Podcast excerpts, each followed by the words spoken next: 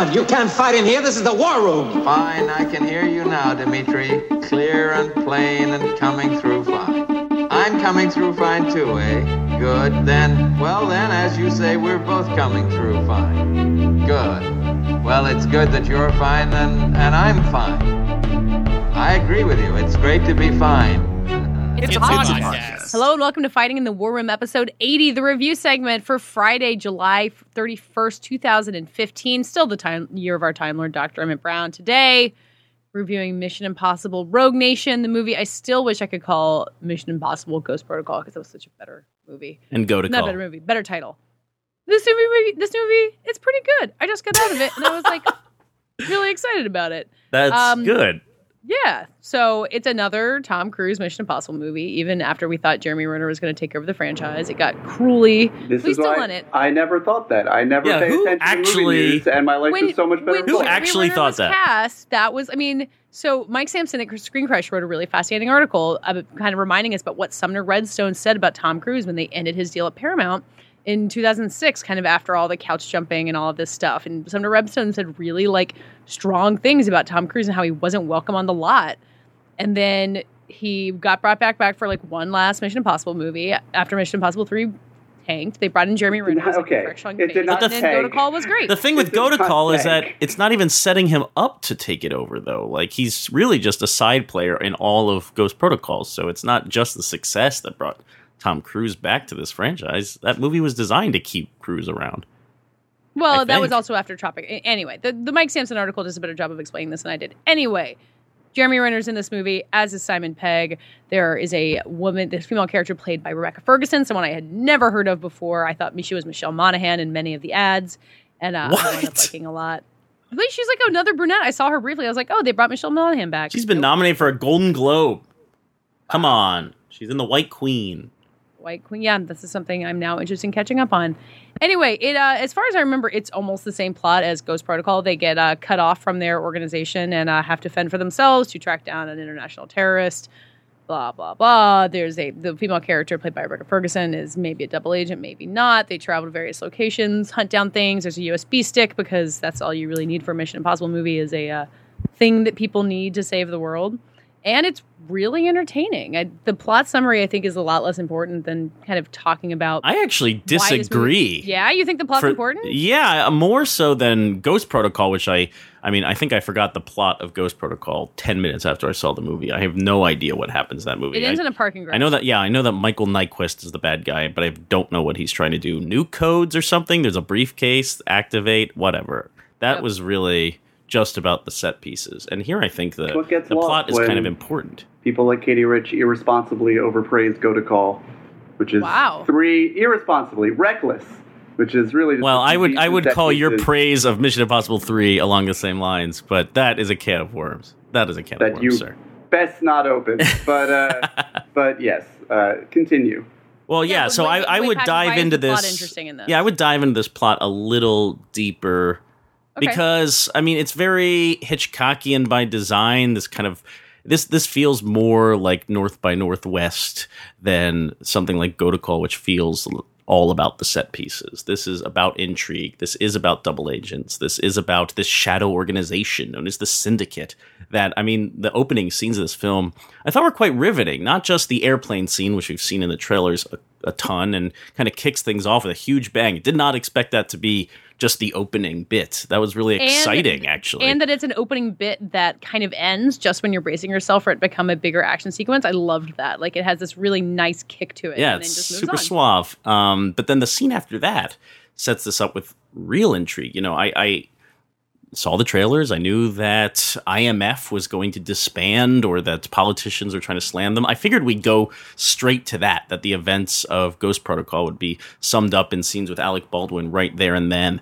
Um, but I was really happy to see uh, Ethan Hunt, Tom Cruise's character, sit down in front of his uh, briefcase, his or his secret. Uh, I guess it was a record in this case. He Yeah, plays a vinyl scanning vinyl record. Such a hipster movie. Thanks, Rogue Nation. Uh, um, and then get the his way to message. get around your technology looking outdated in 20 years. You just use deliberately outdated technology. Yes, this movie has a real retro vibe and goes for it all the way. I think it's very indebted to the television show as much as maybe the De Palma original film and um, obviously the show. So the lineage is there. Um, but I, I love that it starts with something sinister and something going wrong and Ethan Hunt really being capped at the knees and, and wondering what the syndicate is. I, I just think this script is really smart and sharp, and the twists are, are offer real thrills and, and payoffs in the end. Um, I love the bad guy in this movie who is played by oh god I'm gonna have to look that up as we talk because What do you love about him?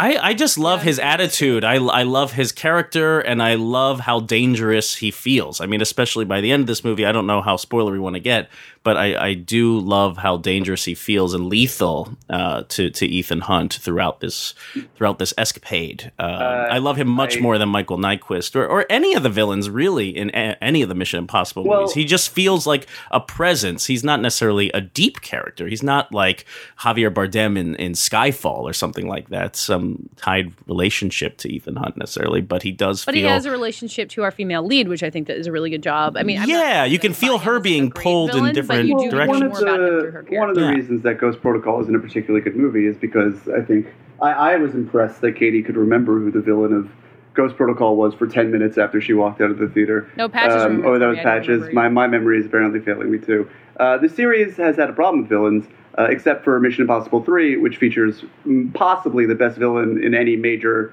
blockbuster, uh, probably in like the last but they really fail him in that movie. And no, We're they, get- they don't. Can of worms, I- can of worms. Oh my go- God. Philip Seymour Hoffman, underused and failed. we'll By uh, the time you listen to this, you can go on Little White Lies and read a 1,200 word essay about why. You and can this do that, but You, eh. this extrapolates uh, to Mission Impossible 5 and pertains to all the movies as to why Philip Seymour Hoffman's Owen Davian is the perfect foil Yeah, for yeah, Ethan yeah, Hunt yeah. in a way that um, that the character in this movie, whose name escapes me still, uh, is not at all. And other than his wheeze of a voice, I was very underwhelmed by this villain as well, which is a huge problem, and would have been a much bigger one had this movie not featured a saving grace who goes by the name of Rebecca Ferguson playing Ilsa Faust. That's the only in thing in this a- movie that you liked. uh, in a you know as much as the second movie riffed on Notorious, uh, much in a much more overtly Hitchcockian sense, outside of this great opera sequence in this movie. Um, and this which is the man who knew too much. Right. The uh, this movie is very Casablanca drunk, at least for a time, uh, with Ilsa reuniting with Ethan Hunt in Casablanca uh, and having a not exact but similar enough dynamic. But Rebecca Ferguson knocks it out of the park. She is. Uh, she is the lead of this movie for all intents and purposes, and it would have been a better movie had it committed to that. But obviously, there are restrictions there because Tom, you know, Ethan Hunt is is a spectacularly uninteresting character. Uh, but there's, I mean, he's so much less. There's so much less going on with him than there is with James Bond, or even like the characters from Kingsman. Um, it's uh, even the Bourne movies, and I'm not, I'm no huge fan of the Bourne movies. Ethan, But he is mature. about plot. He is a plot device. He's and a man of if, if you own that, if you if you decide that this movie is going to be about the script and be about putting this pawn into various physical situations or or traps to or puzzles to solve, then that really works. He doesn't have to be a deep character to be a successful one. But back to what I think, Rebecca uh, Ferguson and Ilsa Okay. Faust, who Yes, is back to just- you talking. No, back to uh, that's rude. Back to just talking about the virtues of someone who really comes out of nowhere, despite you know Patches claiming to have been familiar with her before this, uh, and it goes toe to toe with Tom Cruise, often literally or kick for kick or whatever the fuck you want to call it, and is acts him off the screen. I mean, she is uh, she is exceptional. She completely owns this movie, and she makes all of these completely asinine plot reversals. I mean, this is all these Mission Impossible movies are chasing uh, the MacGuffin that's attached to their own tails, and that's part of the fun of them. Um, and Mission Impossible Five or Rogue Nation or the Syndicate, as I argue it should have been called. Um, That's a worse is- title. I saw you tweet that. I'm like, what? That's super boring. That's like a Marvel title. I didn't Ah. tweet that. I don't think. I think I said it to you on our last episode. Um, but it, it is sort of a Marvel episode. Uh, but the and, and I think some of the plot stuff here is dumber than usual. Uh, but she is just she anchors the movie in such a way. The dynamic between them is interesting enough that so much of the stuff that you're supposed to sweep under the rug in a movie like this, you feel free to, and uh, it's watchable to the end, even when even through the last hour, which is just desperately missing uh, a set piece and really just crawls to a close um, after the movie starts with such a bang and tops off in its first hour. You I didn't like that so last uh, that last scene. I love how small scale and terrifying it is as they're kind of weaving in and out of shadowy streets, and it feels very noir. It feels Had Yeah. the action, I agree with you on that point. I think that's well said. Um, the noirishness fits uh, an overall tone in the movie. Had that action been shot in a more engaging way, other than the uh, sort of aesthetic of its its mood, I think I would have been a little bit more on board with it. But it, it feels to me, and not just because it's downshifting from a larger scale, like the movie is really petering out because I don't think that action has the beats to sustain it, other than uh, a solid last one, which I will not spoil. I think Um, there's a, there's like good suspense in it as well. I mean, it's classic ticking bomb stuff, but I think it, it works well. I mean, I, I agree that Chris McQuarrie doesn't shoot hand to hand action that well, and there's a couple of fight scenes where you really wait, notice it. Really? Yeah, there, there's the the first fight scene where you kind of see uh, uh, Ilsa and Ethan Hunt like, you know, engaging against each other and against Oh, I other thought that people. really I really felt that was pretty muddled. Um, Yeah. But I do. I mean, but there are the, all the running around and chasing. Like when it, chase scenes, he does great. Hand to hand fights, not so much. And there's a good balance of both. And I think the chase scenes went out because they're really engaging. You know, I was crucified on Twitter for saying this, but uh, I'm someone Crucified? who crucified. Crucify Uh, him. But someone who has a much better handle on how to uh, Please don't say J.J. Abrams. direct action. I'm not going to say J.J. Abrams. Uh, to engagingly direct action with clarity in a way that fits the Tom Cruise mold and would have worked very, very well for a movie like this. Uh, and, and it's not to say that he could have done the other parts as well as Chris Who? Is James Mangold in Knight and Day, which Oh, is yeah, better sure. than all but one of the Mission Impossible movies. Uh, and I, I think that there's there's a lack of skill uh, that I miss. Um, and you know, it's it's Mission Impossible Two is garbage, but John Woo uh, at least it was. And not to say that I love the action scenes in that, but he had a flair for them at least. I don't know. I, I mean, I was pretty drunk off the opera scene in terms of Yeah. geography and the the, close was gonna say that combat uh, fighting up top on the the cat or what? Not the catwalks. Catwalks. a lighting rig, yeah, We can- maybe. a I didn't do the. Th- I wasn't on tech in theater. I was on stage.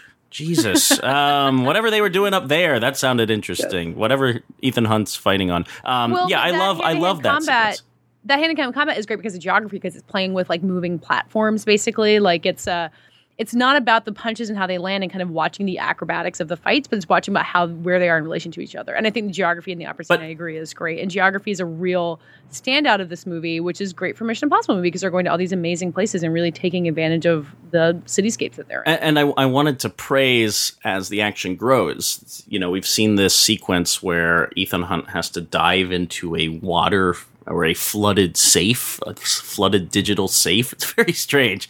I'm not exactly sure I understand why that makes sense for anything in the world to be uh, dunked in water and Doesn't be like electronic. sense, it does. It totally Pulls- sells it. pulls the computer system and you use it to keep it Right. I mean, it's really cool, and it, and I love the sequence. I actually saw the film a little early, and it had incomplete special effects, and it still I thought looked. Yeah, that is not Wait, me are you tooting my sure? horn. Because the special effects for that sequence look like wet garbage. I don't think finished so. I thought they really were Well, how would you effective. know? How would you know? I thought they looked good. Because I, I'm saying they looked effective when I saw it, and if that was early, then I can imagine the finished product looking even Oh, better. that scene looks awful. I, I And just thought like the the dynamics of spinning around in the circle and watching things come at him and following him and then doing kind of like uh, use, using CG to enter his POV and then swing out. I, I really liked the Oh, ideas going on in that sequence. I think it's a it's a really cool scene, especially because um, you know the threat of drowning and everything. I think these are things that anyone can relate to. I just uh, they didn't quite seal the deal Right. visually.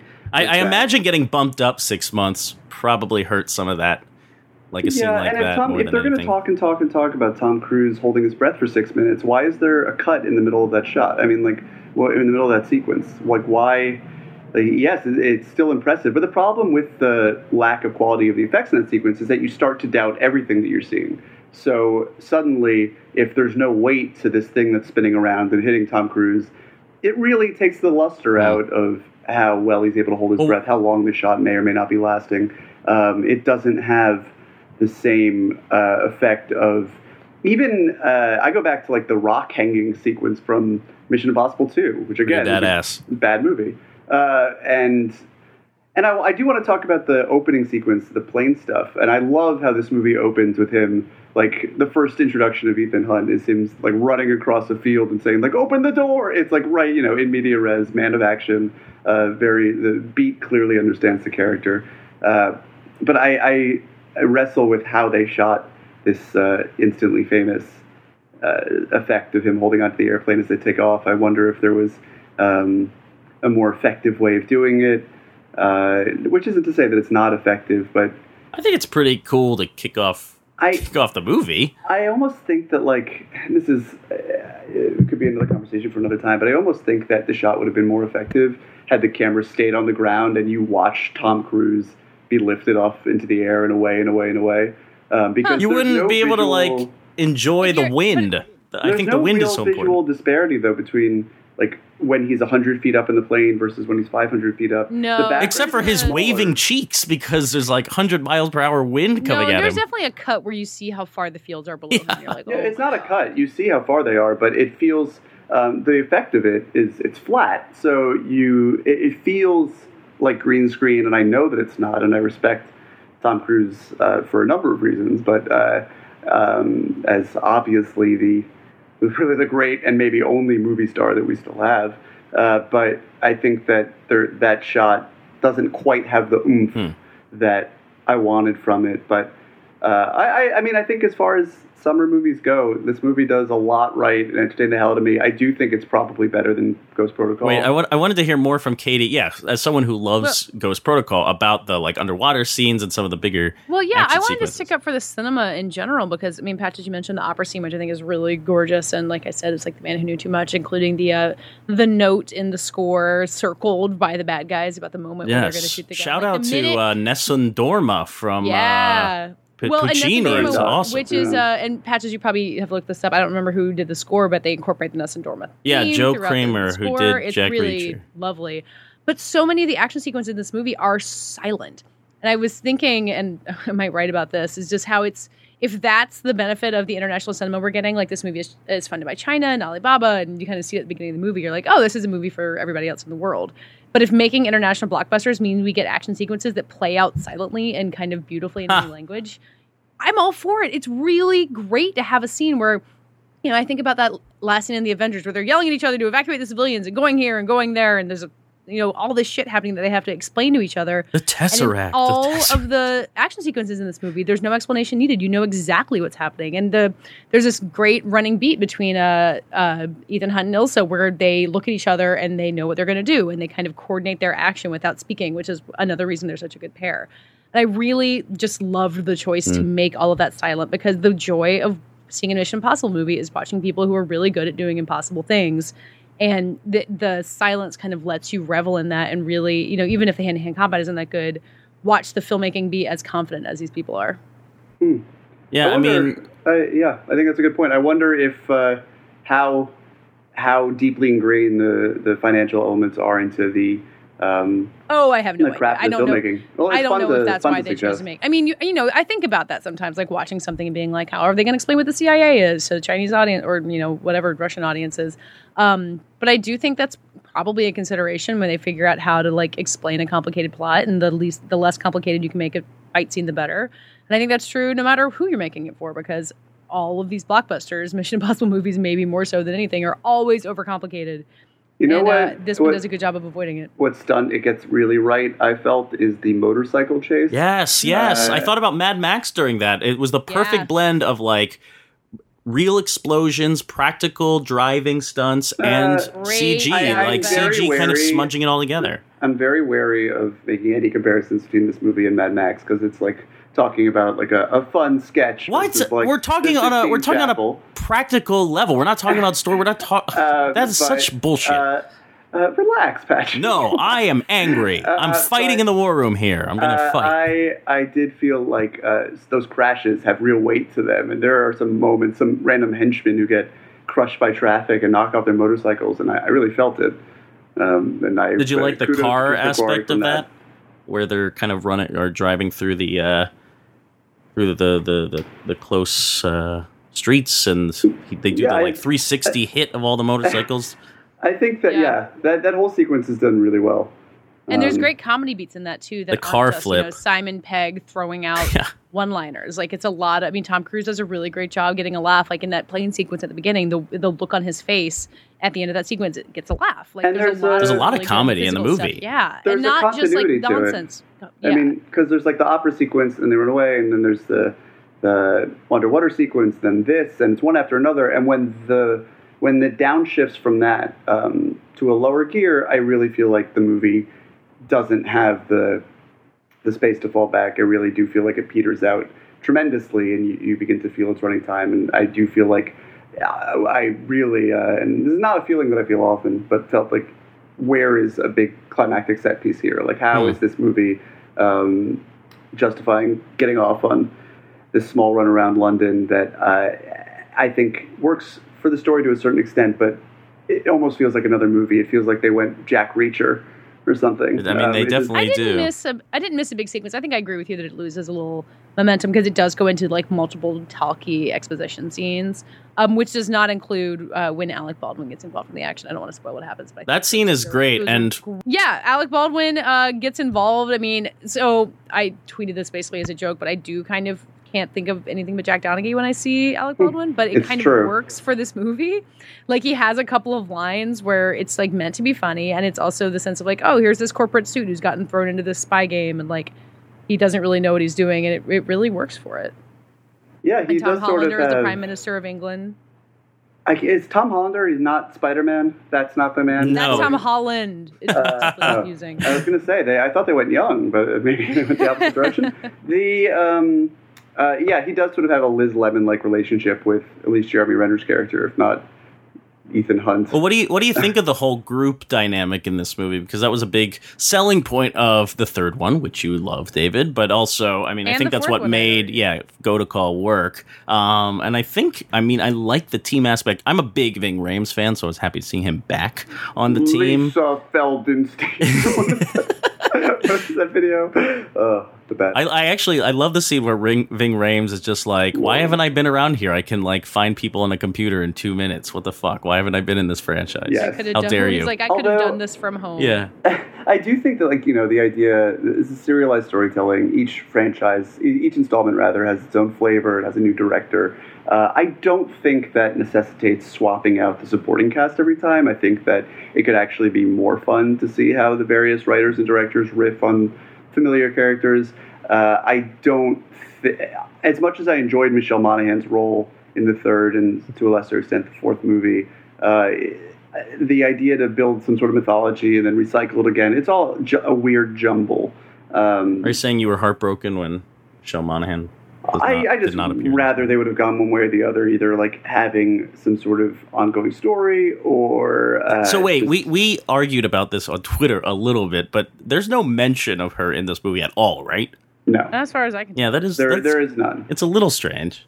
It, it you know, is- when they made a point to include her at the end of the last one, it was kind of weird.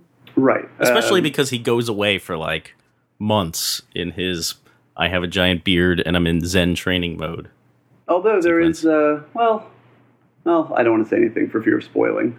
Um, but uh, no, it is safe to say that Michelle Monaghan is not so much as mentioned in this movie, uh, and there isn't even like a snarky aside from Ving Rhames, who was very much in the third movie uh, on team. You're never going to be able to sustain this relationship. Um, there's not even an aside from him being like, "I told you," or something to that lame effect, where you it's inferred that she even existed. Uh, it is it is uh, no slate wiped completely clean. Rogue Nation. Ha! Do you want to throw in your uh, your last bit? Oh yeah, I mean we should just I, I think we all recommend this movie. Did you guys get to see it in IMAX?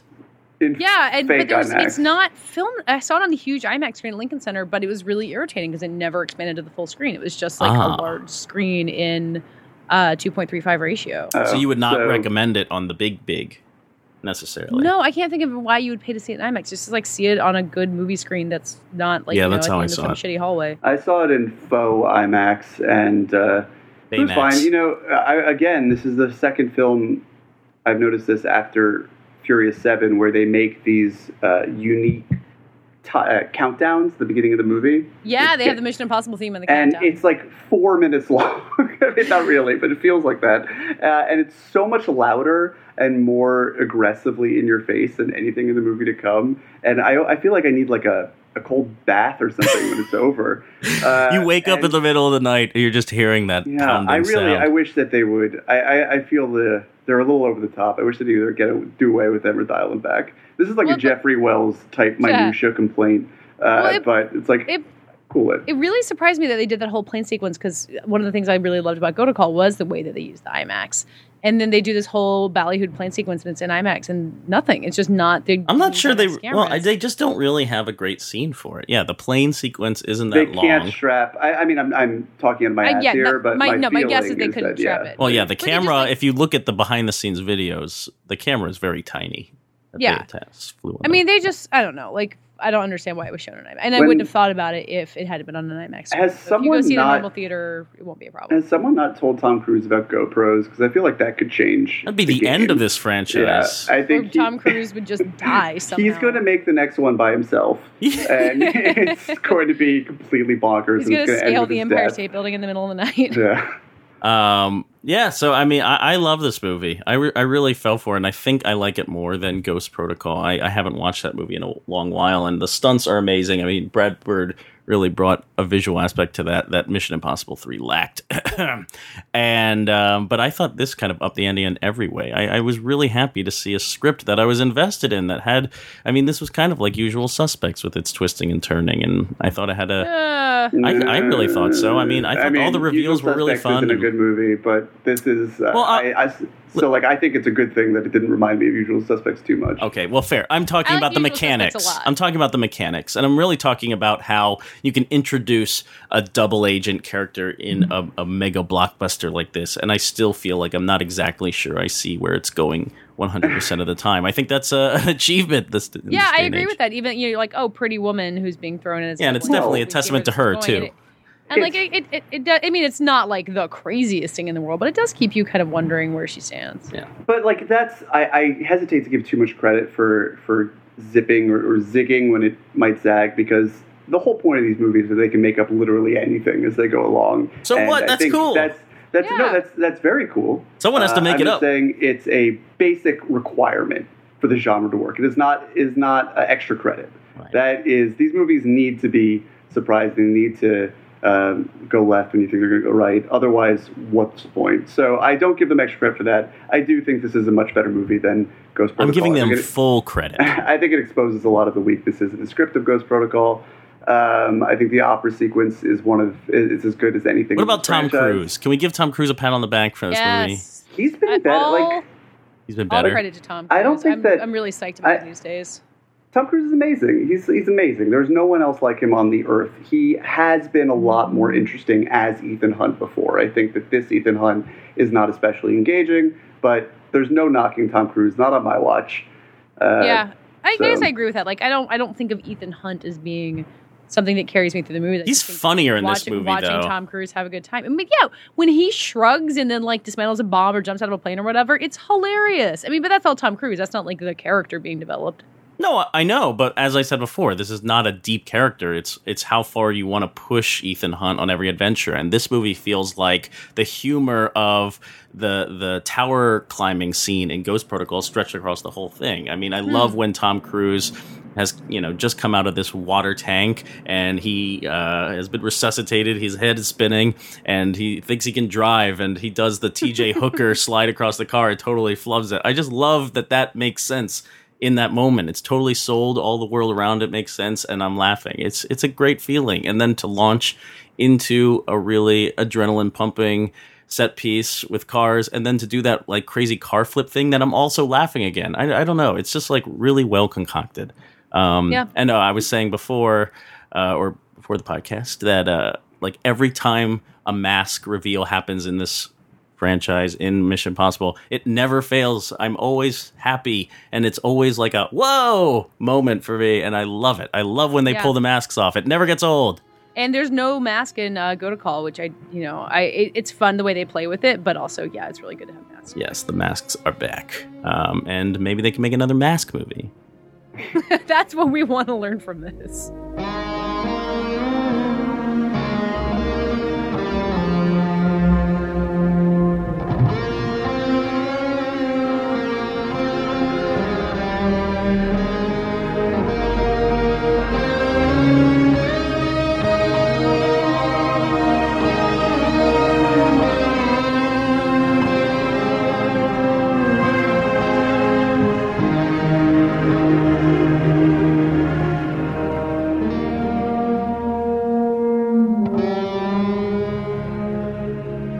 Wanted to talk real quick about uh, Vacation, would basically just argue it's not a cinematic holocaust. Uh, David Ehrlich is the Mike Huckabee of over comparing Vacation to uh, things that are inappropriately awful. It's uh, not the worst thing ever. It's dumb. It's got some good jokes, some bad jokes, but I laughed. wow. Good. I laughed. Good jokes, bad jokes, and done. That's the Yeah, I movie? mean, That's okay. enough for a movie? Ed Ed Helms is appealing. It's a road trip movie, so even if you're in a sequence that you don't think is particularly funny, it's going to be over soon. Chris Hemsworth is hilarious in this tiny cameo.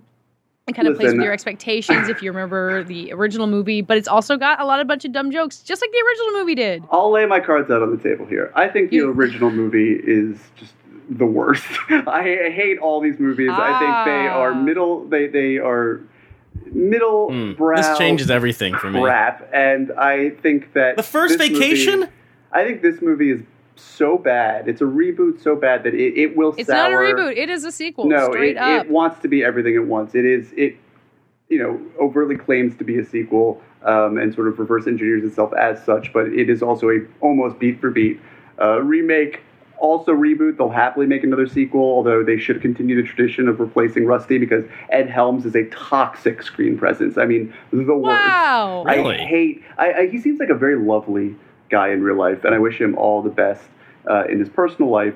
He is. Uh, he should be You banned don't from wish screens active harm to uh, forever. He's been very funny in many other No. things. What's Never wrong with you? ever once He's funny in, in The the Hangover. ever. He's funny on The Office. He's Nope. funny on The Daily Show. Hangover. Nope. I don't want to retroactively say that the Hangover is not funny because the first Hangover is nope. Uh, he's terrible in everything. He's. I just like. I really. Can we go back to the part where you don't like the original Vacation movie? I don't like the original Vacation movie. Why do you? uh, what? To be, and this is really gonna deep six any credibility I have left. That's what I'm trying are to draw it out for my own I know. If there's any of those movies that I think is, has any charm whatsoever, it is wait for it, Vegas? Vacation. Yes, Vegas Vacation is Oh, great. wow. Vegas Vacation is a Patches family staple. I love that movie. There are so many good gags, and the Hoover Dam joke is only the tip of the iceberg. But Such a good movie. Uh, uh, yeah, vintage Randy Quaid.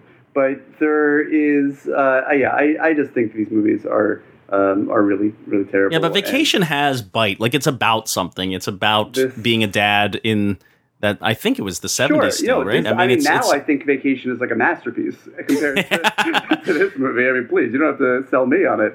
Uh, this is such a cynical, vile, lazy. Lazy is really the operative word. It's so. I mean, I just feel so bad for Spider-Man fans uh, who have Oh, these, and it's it's the hardest part is that John Francis Daley. Who starred in Freaks and Geeks? I understand that was a long time ago, and he was very young. But it's really difficult for me to reconcile how someone who was a part of something so humane and clever and intelligent could be responsible for something so putrid uh, and geared towards a lot. Of, he should be ashamed of himself. I think a lot of people involved in this movie should be ashamed of themselves. Uh, it's the worst movie I've seen this year that doesn't star Adam Sandler, uh, and I fucking hate it. And uh, I never want to talk about it again.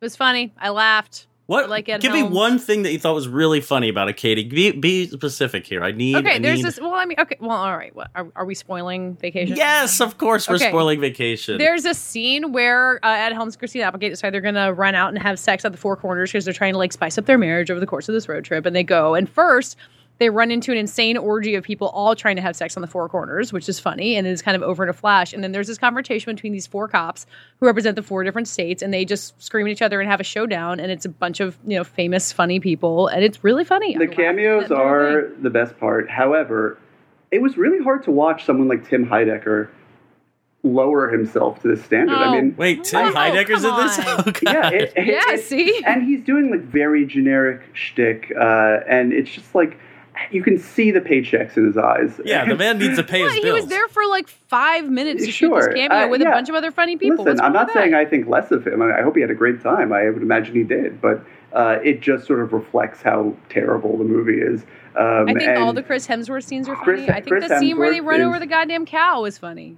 No, uh, although the scene where they watch a cow eat another cow is very is, is an actual metaphor for uh, the pain of watching this movie. Um, but There's a Chris running Hems- joke with Seal that I think is funny. Chris Hems it's not funny. Chris Hemsworth's thing about uh, Chris Hemsworth's thing about faucet. He all of his metaphors involve faucets. That is funny. However, uh, funny. his like giant fake dick that he wears in these scenes, and Chris Helm, uh, Ed Helms is just fixated on his abs.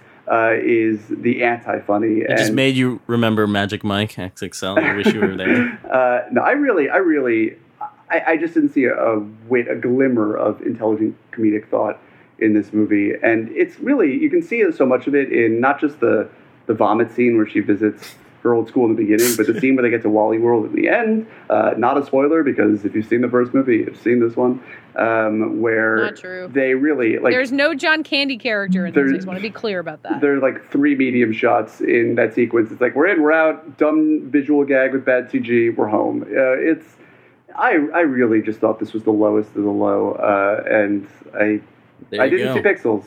So Well, I hated Kingsman, so we're there you go. I found out long ago. Oh. It's a long way down the holiday road. Oh. Holiday road. Holiday road.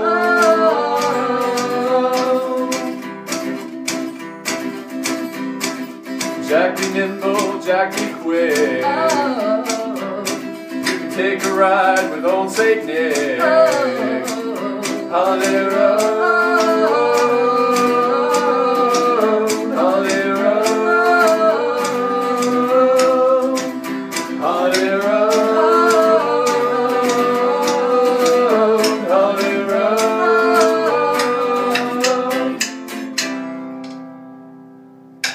what was this week's lightning round question? Yes. Well, this week's lightning round is a total disaster, as you know, because What? It was in honor of vacation. It was an impossible mission. Patch is just no holds barred this week. He is. I'm angry. I'm ready to fight. No, I'm saying that it was in honor of vacation. What modern star would you pair with 80s comedy material? But Katey tweeted it and changed it. But actually, for the Oh. better. I'm gonna. I'm gonna. Right? Thank you. Yeah, it's definitely for the better because we got a, a lot of good responses to this. What modern star pairing would you get excited about if they were in an 80s remake? I've got a good one. so go Go. start, David. Okay, I'm gonna go with Bram B, aka at Real Bram. Oh, such a good answer. uh, who says Turner and Hooch with John Cena and Mr. Peanut Butter. And for those From sad BoJack. souls who don't know who Mr. Peanut Butter is, uh, get thee to my latest obsession, BoJack Horseman on Netflix. I'm glad that you came around on BoJack. Oh, it was a, it was an, a big. steep climb to get there for you. Yeah, the the I found the pilot sort of grating, but I came around really quickly. And then by the like, it's very funny at first, and it's funny throughout, really. But Really the depressing. end of the first season and onwards is just like so emotional. Are you into season two? I just started season two. Season uh, two and- gets into like relevant Cosby stuff really quickly, and I just I'm thought like- it was so shocking. It's it's pretty interesting. I thought this was going to be like a Family Guy type thing, and I'm like emotionally invested in these characters. Yeah. Uh, but Mr. Peanut Butter is is a. Uh, it's hard to explain, but go watch BoJack He's a Horseman. talking dog. What do you want? but he's like also a talking dog. He's very dog who, happy. like, He's an optimist. Used to have a uh, Charles in Charge like TV show that was a rival of the main character. It's a long story. Uh, he's voiced by what's his face, Paul F. Tompkins. Yeah. Um, and he's a very happy-go-lucky, not too bright uh, talking dog whose tongue is always wagging out, and he would make for a great uh, tangoing, not tangoing, Hooch. a great uh, Turner and Hooch with John Cena. Why not? Katey? Patches, can you oh that? my Oh. god, me? Um, I don't know. There's a lot of good ones. Our, our pal at Mr. Bauer said Helen Mirren and Maisie Williams in Back to the Future, which I, I'm actually pro Back to the Future remake, especially just after all the talk about how sacred Back to the Future is. I just really maybe it's sadistic. I just wanted someone to, to remake it to piss people You just off. want someone to try. Um, but I, I want to go with um, at MandaB310, my friend Amanda, who said uh, Amy Poehler and Ariel Winter in Troop Beverly Hills. It's cookie oh, time. Oh yeah. I feel like that would be a great movie for right now. Troop Beverly Hills, just like a small comedy, ladies, Amy Poehler, more Amy Poehler movies. That Sisters trailer was very Amy funny. Poehler is the leader of a Girl Scout. I think if It's they make, great- it's just like that Parks and the Parks and Rec when she's one of the Pawnee Rangers. I think if they make a Troop Beverly Hills movie, it has to be all gay men.